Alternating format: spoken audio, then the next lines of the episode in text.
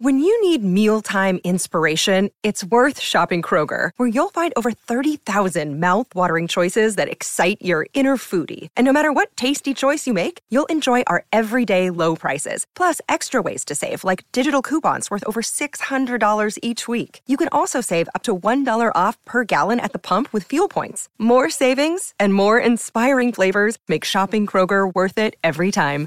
Kroger, fresh for everyone. Fuel restrictions apply. Penn State opened as a huge favorite over Rutgers. Micah Parsons is a finalist for the Butkus Award. Too much went wrong for the Lions to pull off the upset at Ohio State. And Penn State seniors are among the X factors to watch this weekend. I'm Dustin Hockensmith from Penn Live. We'll cover all those headlines right here on the Penn State Update.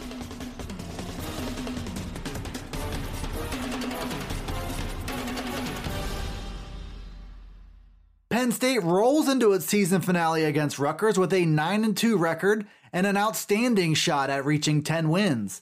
The Lions open the week as 40 point favorites at Beaver Stadium against a struggling Scarlet Knights team caught up in a whirlwind of rumors in the search for their next head coach.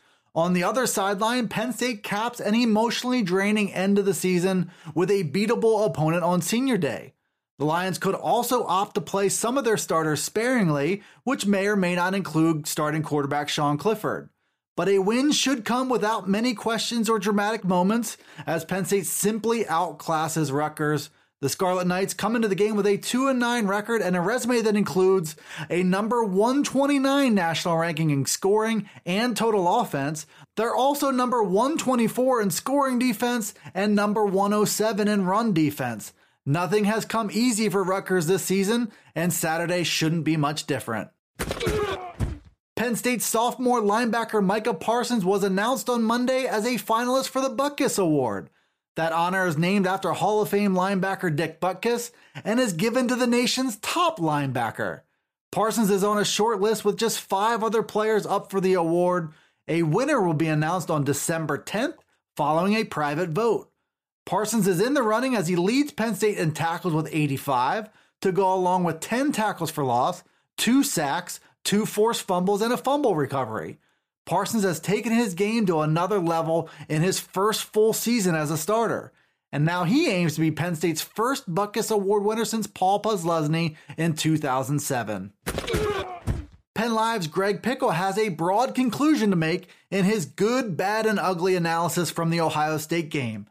Penn State simply didn't make enough plays in a 28 17 defeat.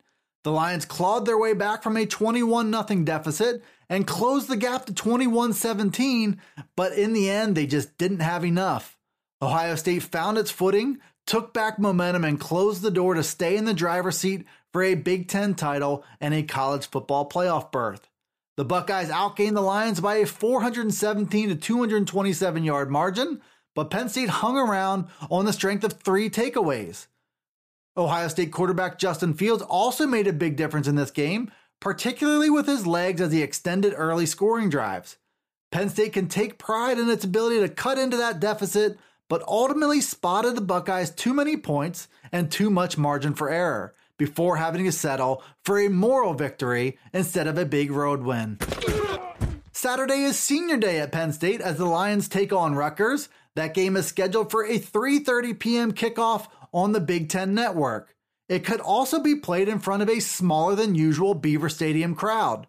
Thanksgiving break is this weekend. The Lions come off a loss to Ohio State that dashed their highest hopes for the season. Even so, it's a big day for seniors like Cam Brown, Robert Windsor, Steven Gonzalez, and John Reid.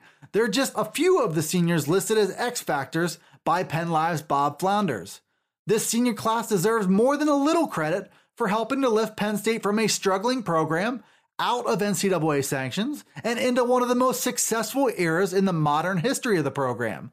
They will play their final collegiate games against Rutgers and likely go out as winners their last time at Beaver Stadium.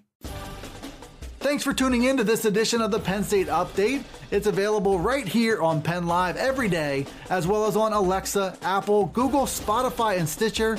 Be sure to follow, like, subscribe, and rate the podcast wherever it is you listen to it, and get all the latest from us here at PennLive.com slash Penn State Football. You can also check us out on Twitter, Facebook, and Instagram. This is Dustin Hockensmith from Penn Live signing off until the next Penn State update.